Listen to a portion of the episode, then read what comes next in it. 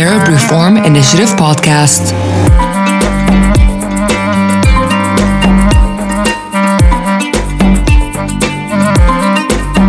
بودكاست مبادرة الإصلاح العربي. Hello, I am Malik Lakhal and you're listening to على الميدان. على الميدان is part of JELSA, Arab Reforms Initiative podcast. The Arab Reform Initiative, or ARI, is an independent Arab think tank working with expert partners in the Middle East and North Africa to articulate a homegrown agenda for democratic change.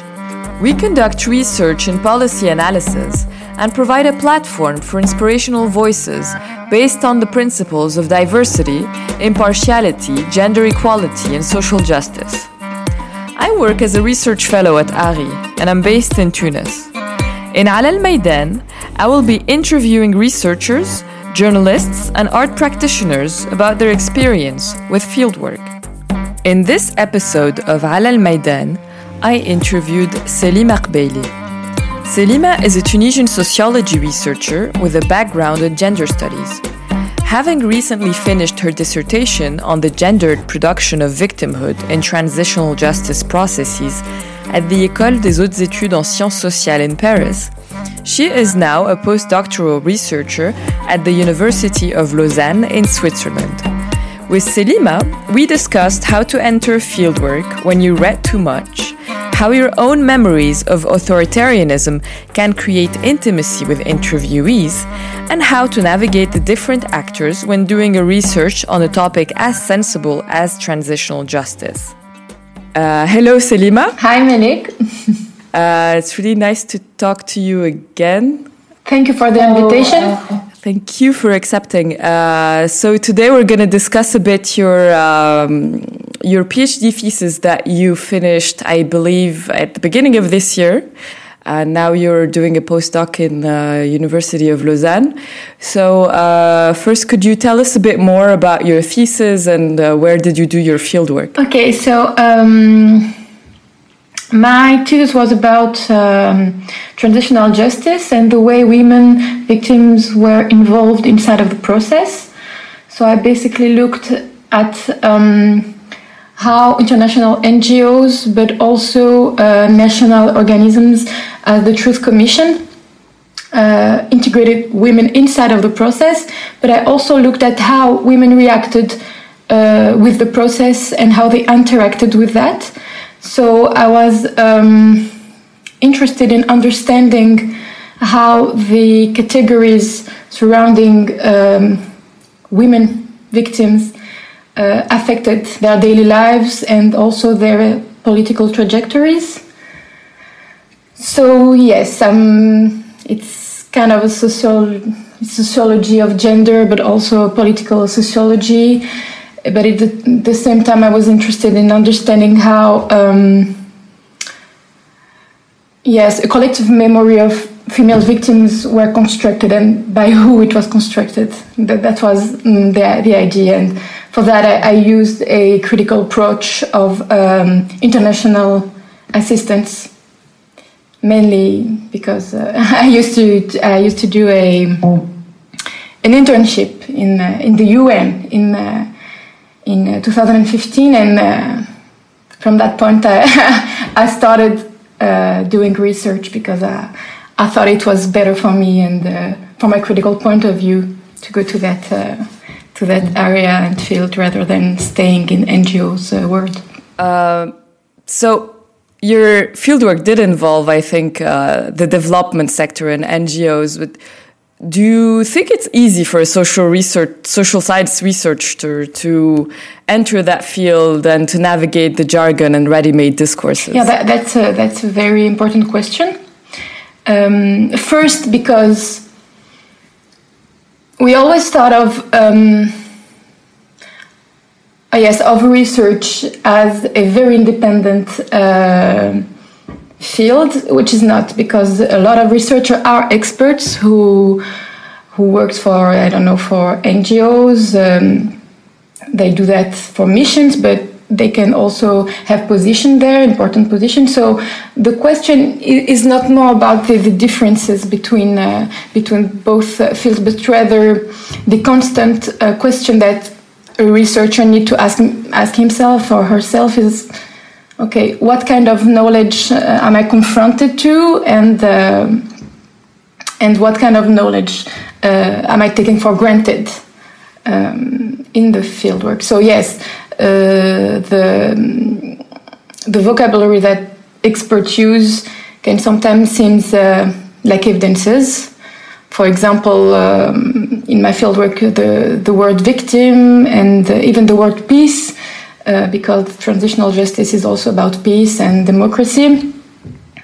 I don't know where I, I needed to find my own definition of these words, uh, academic definitions, in order not to be, um, I don't know, somehow influenced uh, by expert vocabularies and, and jargon, but it was pretty hard.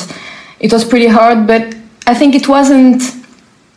It wasn't the the most important challenge. I thought it would be, but the mo- I think what is important in the fieldwork is how people see you, is how um, interviewees see you, and I did a lot of uh, observation, ethno uh, participant observation as well. And my concern was more about how uh, women were perceiving me. And sometimes i don't know sometimes they they mistaken my position for for an expert one and it wasn't but i think what is important in the research is not to try you know not to be in a certain position or to um, yes, or to avoid certain categories that a person want to, to label you with. It's more important to understand for the analysis how it makes sense. And in this, I don't know, in this particular, I don't know, fieldwork, it made sense that that meant that if I were considered as an expert of transitional justice, that would mean that even the mm, the frame of the interview could be considered at the same framework that they used and this was a challenge you know because it would mean that i would eventually have exactly the same stories the same narratives that expert would have. And it's not interesting because they already did that. So that was a challenge. It was for me to produce something that was uh, innovative. Yeah. Uh, actually, that's one of the questions I meant to ask you at some point because what I find really interesting in your work is that it happens that you studied uh, something called transitional justice, which relies on somehow a similar method. And I'm thinking here of uh, long length interviews to find out about someone, about their trajectory, about events that happen in their life, about their perception of certain event and certain people and certain memory. Um, and yet, you show that in transitional justice, this work is heavily normalized, heavily categorized. What differentiates an ethnographic method uh, from the transitional justice method or a more expert oriented interview sort of work? Okay, so um, this is a very interesting question, and uh, it was one that haunted me during uh, during the fieldwork and uh, during the writing the, of my dissertation. Um, well, I think that first the okay, there's two kinds of um, of listening. Can I, if I if I may say, uh, Fassin used the word lieu d'écoute to say like there are spaces when we ask for people to talk and we listen them. Uh, psychiatrists, uh, psychiatry do that, but also expert in the international justice. And in the in the process of international justice, there are two kinds of um, of listening it's you have the private auditions, but you have also the public auditions, and they don't have the same frame. It's it's not the same. It's not the same question that are being asked. It's not the same person that you have in front of you, and um, yes, I would say that it depends on. I mean, the difference between uh, expert spaces and um, and uh, ethnographic space is the question you ask first? Like, what kind of question are you asking? Uh, what are you searching for in uh, in the, the narratives of the person, etc. And I think that if you take for granted um, transitional justice, it, its vocabulary, but also um, what it what it is um, doing for granted. Like, for example, uh, it is supposed to bring democracy, and you say, okay, so with that we are going to have democracy. Okay, if you don't have a critic point of view, you will eventually end up having exactly the same, you know, the same uh, the same fieldwork and the same questions and the same way of listening to people. For example, if you think that um, that transitional justice can be an effective process, one that can change the society and bring peace, you will eventually ask the victim, uh, you know, like, are you are you happy with the process? Do you feel there is more democracy, etc. I wasn't interested in that. I was more interested in how they experienced the process. Like my questions involved more their um, their um, experience of the process rather than their personal narratives. I did not ask for them to talk about the personal narratives. What interested me was if they do, in what, why would they do that? If I, you know, for example, but I never asked uh, a question about suffering because I did not want it to reify the, the, the, the statue of victim, nor wanted I to reify the, the transitional justice itself as an effective process, you know. So my question was more very um, localized and focused on the way they experienced the, the process and the way they experienced speaking. Okay, what did that?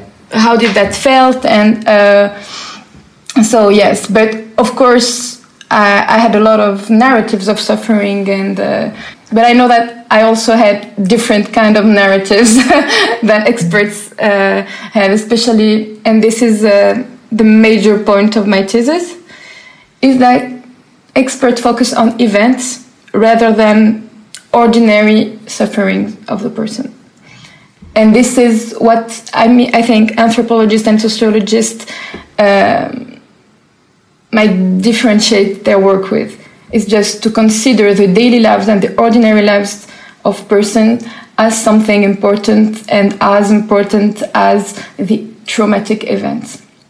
I believe that uh, you encountered different interlocutors, right? Like uh, donors, local NGOs, people who gave who gave testimonies to the Truth and Dignity Commission, and of course the staff of the Truth Dignity and Dignity Commission. So, how did you navigate the different layers, and what sort of adaptation did it involve? Like, I don't know, um, in terms of language, in terms of the way you would introduce yourself, in the way you would.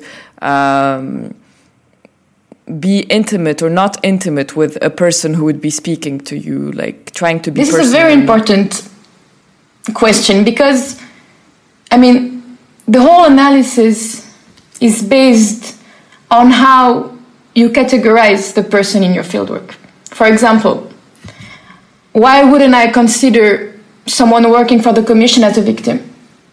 You know, it's my own definition of what a victim is that may involve the person as a victim. So it's never it's never really white or black, etc. You know, categories in sociology are pretty. I know you, you do what you do what you want to do and what you want to show uh, with that, and it's based on literature and the kind of of literature and yes and subfield that you, you you choose to to use and especially in the transitional justice process, like um, female victims were considered um, also as indirect victims, which means that a lot of women can enter the category. So, for example, I talked with a lot of person involved in the Truth Commission, and they identified as uh, indirect victim or even as victim. Could you tell us what's the difference? Uh, of course, according to the Truth and Dignity Commission between direct and so, indirect. uh, according to, thank you for for pointing that. According to the Truth and Dignity process, but also uh, according to the experts of the transitional justice process that were involved with the Truth and the Truth Commission from the beginning of the process. Uh, indirect victims are the wives, sisters, or daughters of um, political prisoners, for example, and that experienced repression and directly, like for example, the economic burden that came with having a husband or father in jail, uh, etc. So, in the process, most of women mm, were considered as indirect victim, but from a critical point of view, that means uh, that they have a certain understanding of what political repression is and what and this is my concern like okay what makes a victim a direct one and indirect one and is it only the relatives or the way you see political um, resistance and i think it's how they see political resistance and it's that's problematic for them okay yeah, it's the same. Like, I mean, I think it's the same dynamic as uh, dom- domestic work, not considered as proper work. exactly So I believe that your master thesis at l'EHESS led you to do fieldwork in women organization that I built around uh, religious identity. So how did you position yourself as you are someone who, I guess, well, just like me, uh, has more or less familiarity with the secular side of feminism, knowing that there's uh, there has been and there is still uh, very important tensions between the two sides, and that you describe very well in your papers. Okay, so it, it's really important to, to understand that it really depends on how the, the researcher view view the profession of researcher you know like for me it was important the you know you talked about uh, your point of view and how it affects the fieldwork well it's not only about how you see yourself how you see your identity like i relate to um, exactly. No, uh, but the, the, the thing is, I mean this question not in in terms of how you relate, but actually how you're being perceived. Exactly, and this is what I want. What I want to say It's like, okay, the important thing is how they perceive me, and of course, they perceive me as um, as someone from the opposite group, which are maybe uh, like uh, the feminist laïque, as we say uh, in Tunisia, as they, they call themselves.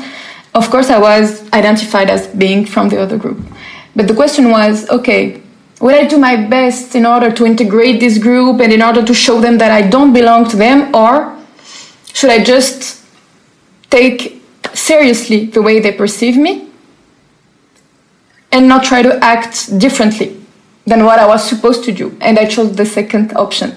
So I was, okay, what can you learn from being seen as a laïc feminist inside of a religious uh, organization?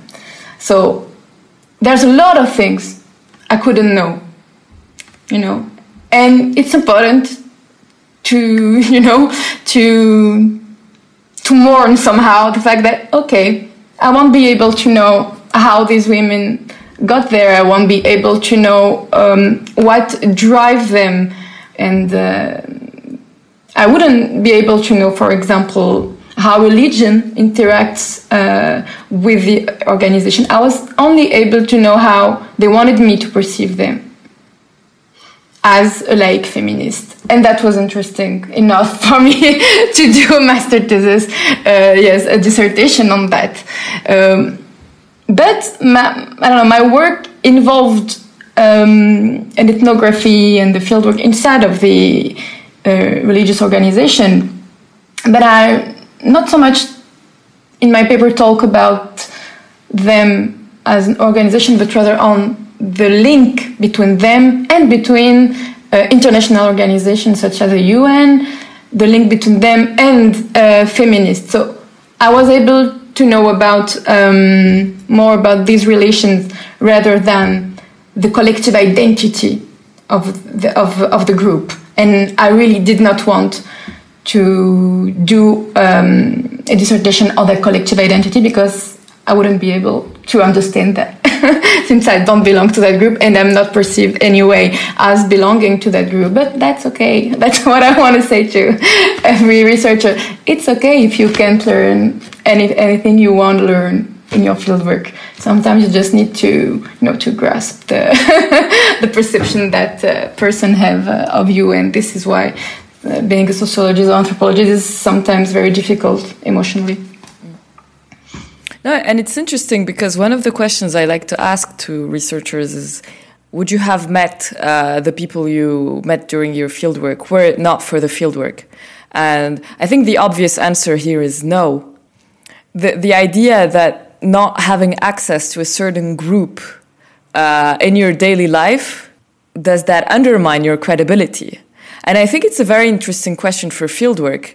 Like, uh, writing about people you you're not familiar with like for for social scientists i think it's a very clear question when it comes to class doing fieldwork or interviews or ethnography or like even um, doing like uh, living in a neighborhood where you would would not have lived uh, uh, were it not for the conditions of fieldwork or uh, living around people you would not have met uh, were it not for the fieldwork what does that do for your position? I mean, uh, I'm. I don't know if I'm asking a question here, but for me, it's a very big question, like the question of your own legitimacy uh, as a researcher. Mm, big question, the question of legitimacy. Um, it, it's very interesting because, you know, when you're in, especially in, in, the, in the field of gender studies, sometimes when you're in the, I mean, in the West, they consider that the fact of you being a woman and having the same um, ethnicity or race as your interviews is enough, you know, for you to be integrated and legitimate. And it's, of course, it's not.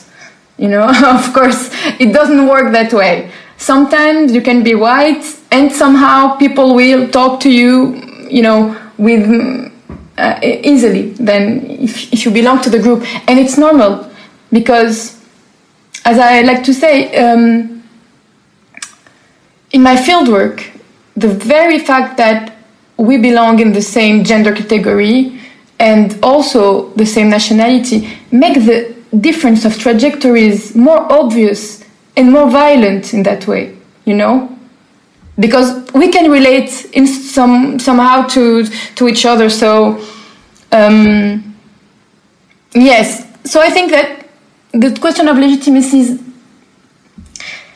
it's not so much a question that you need to ask before you arrive in the field because it would be supposing what exactly the group is and you know what is important is for me the micro ways in which you can build or not a relation of trust. And if you cannot, stop. Just stop.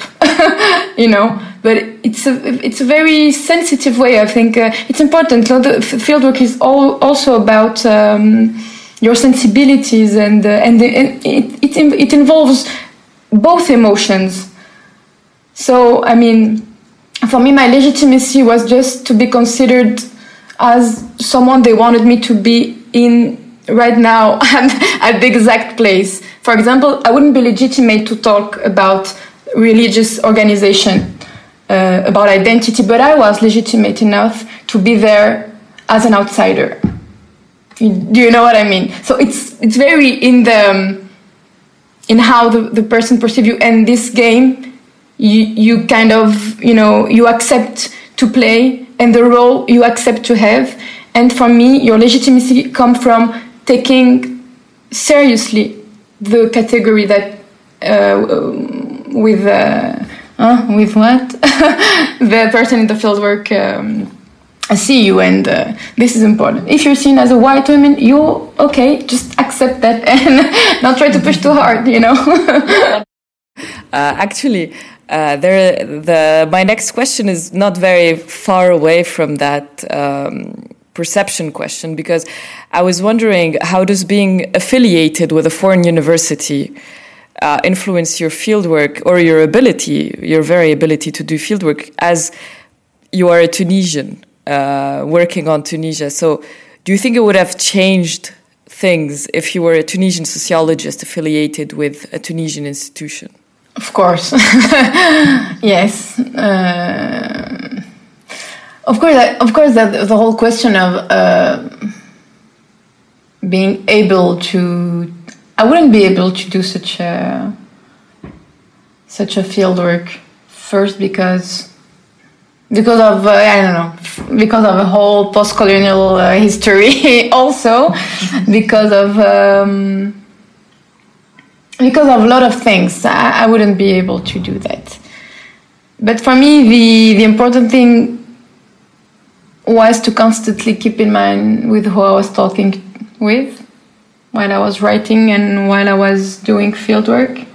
And that was challenging because you kind of use tools from the West to understand and talk about Global South.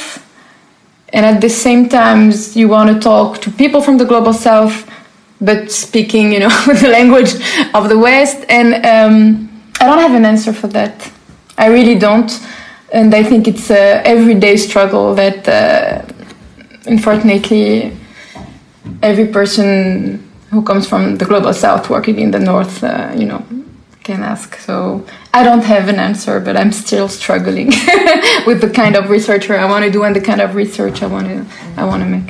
Um, so to go back to uh, this idea of expertise, and uh, I mean your your thesis about being critical of the categories of victimhood and um, transitional justice, uh, and a question I I, I do ask uh, myself a lot is how to interact with people. And here I'm thinking about staff of organizations and NGOs.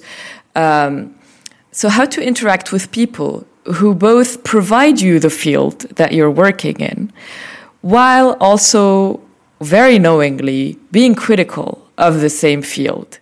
Okay. Um,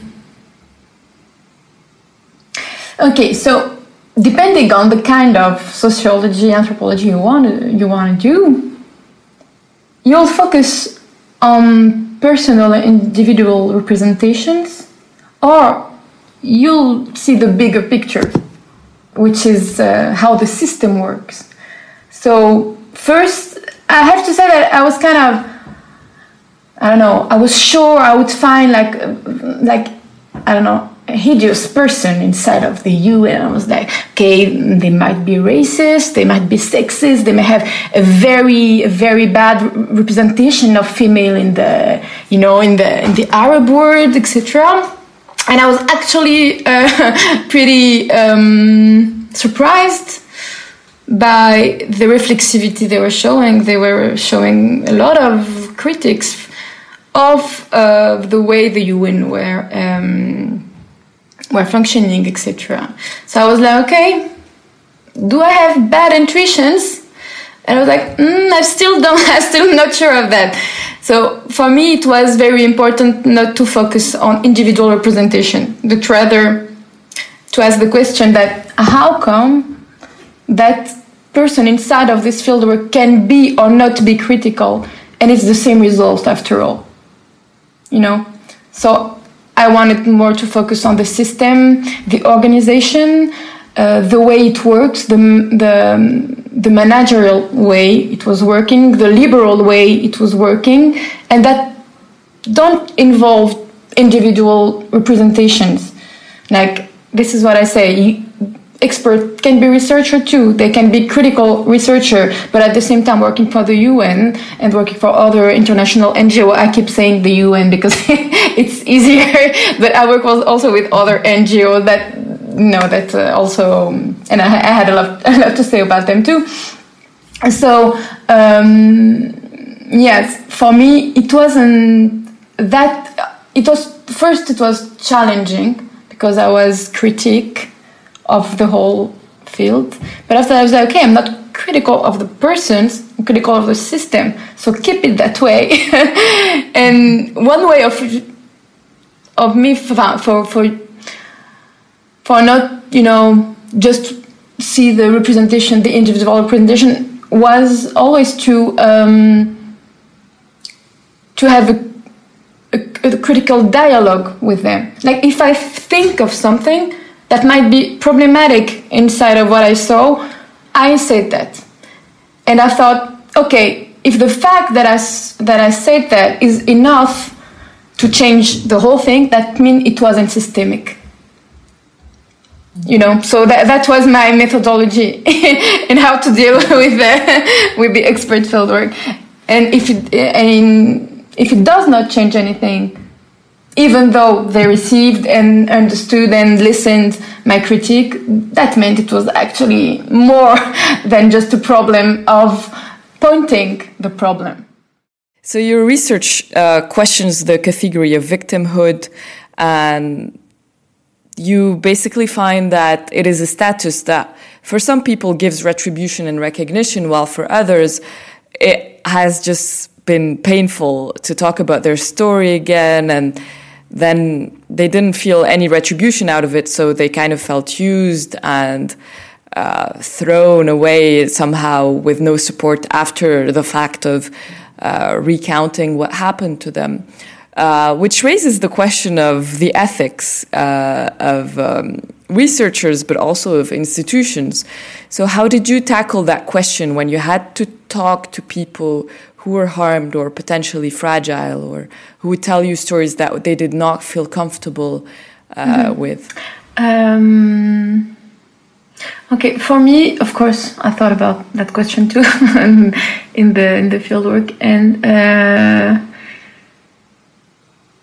what I did is that I also shared a lot of my personal lives and um, and my intimacy. Uh, what I wanted to create with that was um, kind of um, equal way of experiencing discomfort. So of course, it doesn't mean that that bring them something but then that the violence of the one listening and the other speaking is kind of neutralized inside. So of course, you'll always you will always you know uh, somehow steal pieces of the person' lives and and that's problematic. But that's problematic, you know, in general in sociology and in anthropology with interviews. But I mean, what you can do is try to neutralize the violence of the interaction. And for me, it came with uh, sharing a lot of my personal lives in order for them not to feel um, that they gave me something and just uh, you know and I gave nothing. Like so, I shared a lot of my personal history, the way I. I, I don't know. I, I did not write wrote it in the in the thesis because uh, I couldn't I, I, wasn't anonymous. they were. I, I, couldn't anonymize myself, so I did not share that part. But I, I said that I, I tried to share also uh, intimacy with uh, telling stories of uh, repression that I felt and then lived. Yeah, actually, uh, that that's one of the questions I wanted to ask because I think it's a very important question, honestly. So, how did you experience the process of transitional justice as, of course, as a researcher, but also as a Tunisian citizen who, like all of us, uh, has grown up in a dictatorship setting? Mm. Well, I have to say that I, I've never. I never was very excited about the process. I saw it from the beginning as a process in tension with justice, with legal justice. And so from the very beginning, I asked myself, why can't people just have justice like in, in other countries? You know, why why can't person be judged for what they for what they did? No, what forgiveness is, etc. And it, asked a lot. And I thought that the the process and the way it was built um, did not answer all these questions uh, like what is peace, what is democracy, what can cons- be considered as repression, political repression or not, uh, what kind of democracy do we want. But I need to, I also need to say that I'm critical of even the the the logic and the notion of transition in itself. You know that that really was a problem for me from from the revolution till the first time they used that word. I was like, okay, so revolution is over now. I will need another process because for me we were still in a revolutionary process. So. As uh, Jocelyne Dakhlia has said, it, it, it's difficult to think of yourself as democracy while they impose a moment of suspension of democracy. Because this is what transition is, as, as she said. It's a, mom- a moment of suspension, of exceptionality, but I really wanted democracy. I wanted justice from the beginning, you know? Oh man, democracy in, in my own terms. I mean, and at least I wanted to have this this discussion with with my I don't know with with with other citizens instead instead of just saying okay no so now we're on another process and uh, so for me it's we're still in the revolutionary process I don't consider transition as being something uh, concrete. but the thing is, for me, what's interesting. I mean, the most interesting part of transitional justice is, I guess, it the, it was the hearings uh, the public hearings because they, I think it was probably the only time uh, for these during these last years that we actually publicly had people talk about what they went through. And in a context where i mean as much as you think i mean i think it's incredible but like most people have no idea. And and that's when they like and i mean i'm not even asking the question if they care or not but like most people are completely unaware of uh, what was up uh, during those 23 years or like those 60 years where we just lived you know uh, a bit like rats honestly. Um, and this idea this question of memory of what happened and talking publicly about what happened and how did it feel to live uh, like that like living a bit scared all the time and looking behind you and all that uh, for me it's a very interesting question now because you see how uh, like for me the, the the the lack of memory about dictatorship and the lack of discussion uh, about what it was like to live under those conditions kind of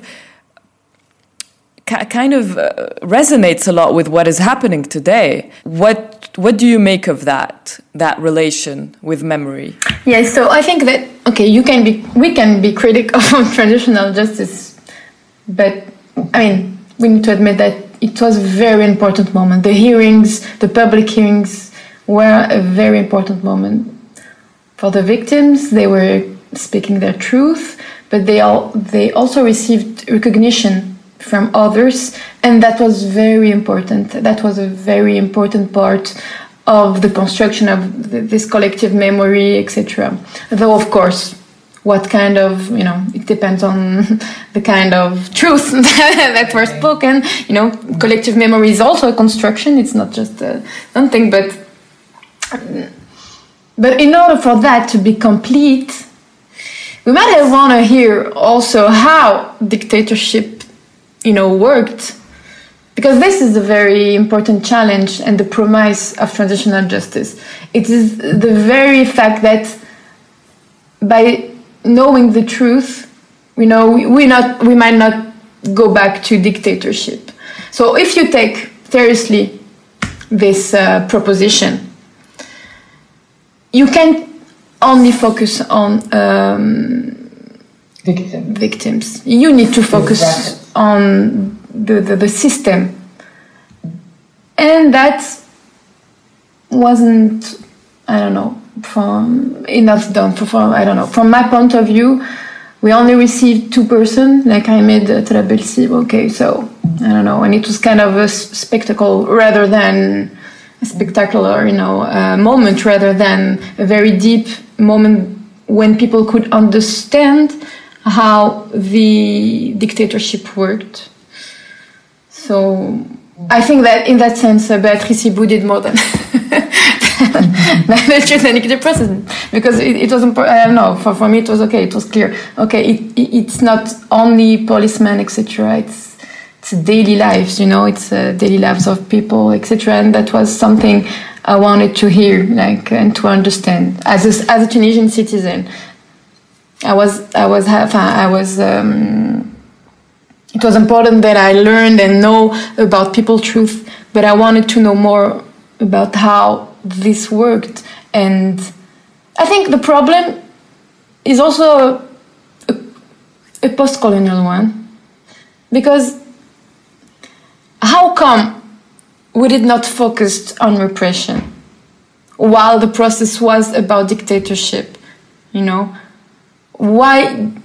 And somehow it seems to me when I when I read the reports, etc., produced by experts, that somehow they kind of relate culture to dictatorship. And I think that one of the answer I had is not only that um, that they were not able to bring uh, the the person you know who, who who were involved in the dictatorship, but rather that it wasn't important enough.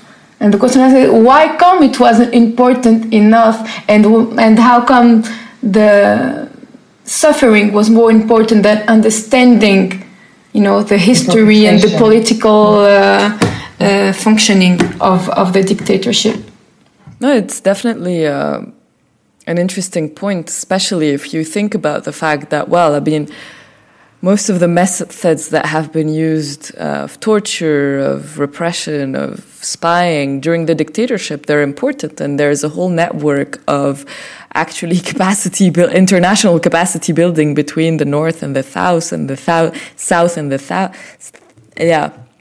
I mean, it's a, the, the production of repression is a global production, but we, but it's much much more easier to make it a cultural production. Uh, uh, um, so, of course, as you know, uh, Tunisia is a country where the gender issue has always been central to politics, especially as authoritarian politics used women to perform modernity and progressiveness. So, how does bringing a critical gender lens contribute to changing the narrative?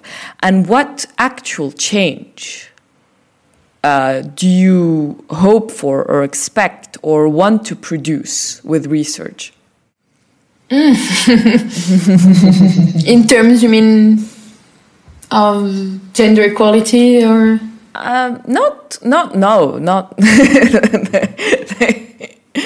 no, actually, in terms of what.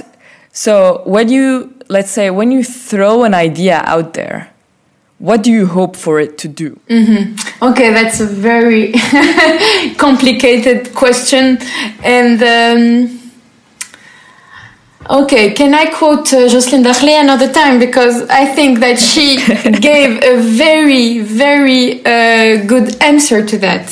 What can a researcher bring to the post-revolution uh, revolutionary context? Um, her answer is that you, as a researcher, you cannot um, bring knowledge to the country. You cannot bring knowledge to society because it's a moment that is political and not intellectual. And I think it's a very good point.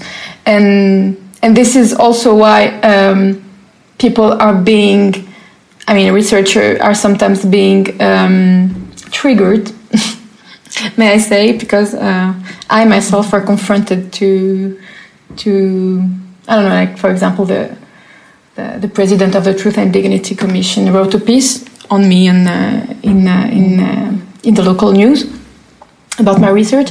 So I know that it's not about the knowledge, but rather on the culture of research and the ethic of research which is made good research is made on um, humility and the capacity of listening And I think that what we can bring, as Jocelyne said, is the ethic of debate. The ethic of debate. And I think that this is the one of the only thing that a research can a researcher can today bring. It's not about knowledge, you know. Knowledge can be produced in very different ways. It can be perceived in very different ways. And I think that what we can bring is that that complexity, the way that, of considering people as complex human beings, uh, processes as complex processes, and uh, and this ability to always uh, be um, questioning your own thoughts and your own perception of things. And this is why I think what I think researcher can can bring just an ethic of Okay. debate. So I'm gonna ask you my last two questions now, as we're almost done with, uh, the interview. So, from your experience now, what what advice would you give to a student uh, who's just about to begin his or her her fieldwork? Okay, uh, do not hesitate to to be lost in the fieldwork. You need to be lost in order to understand people, their complexity, and why you do your research. So do not hesitate to have that moment of um, of losing it totally and not understanding. It's it's a very important moment before you'll understand uh, before you understand exactly what you want to do with your work. And my last question is with I mean looking back now what would you have done differently if there is something you would have done Mm, a, a lot of things. Huh? um, I think I wouldn't have read so much before I go to the fieldwork.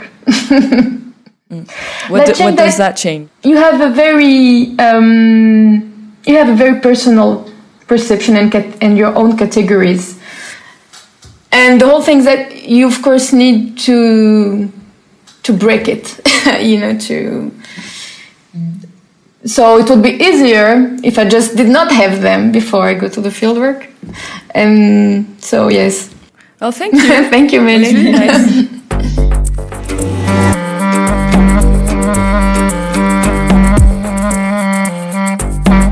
The Arab Reform Initiative Podcast.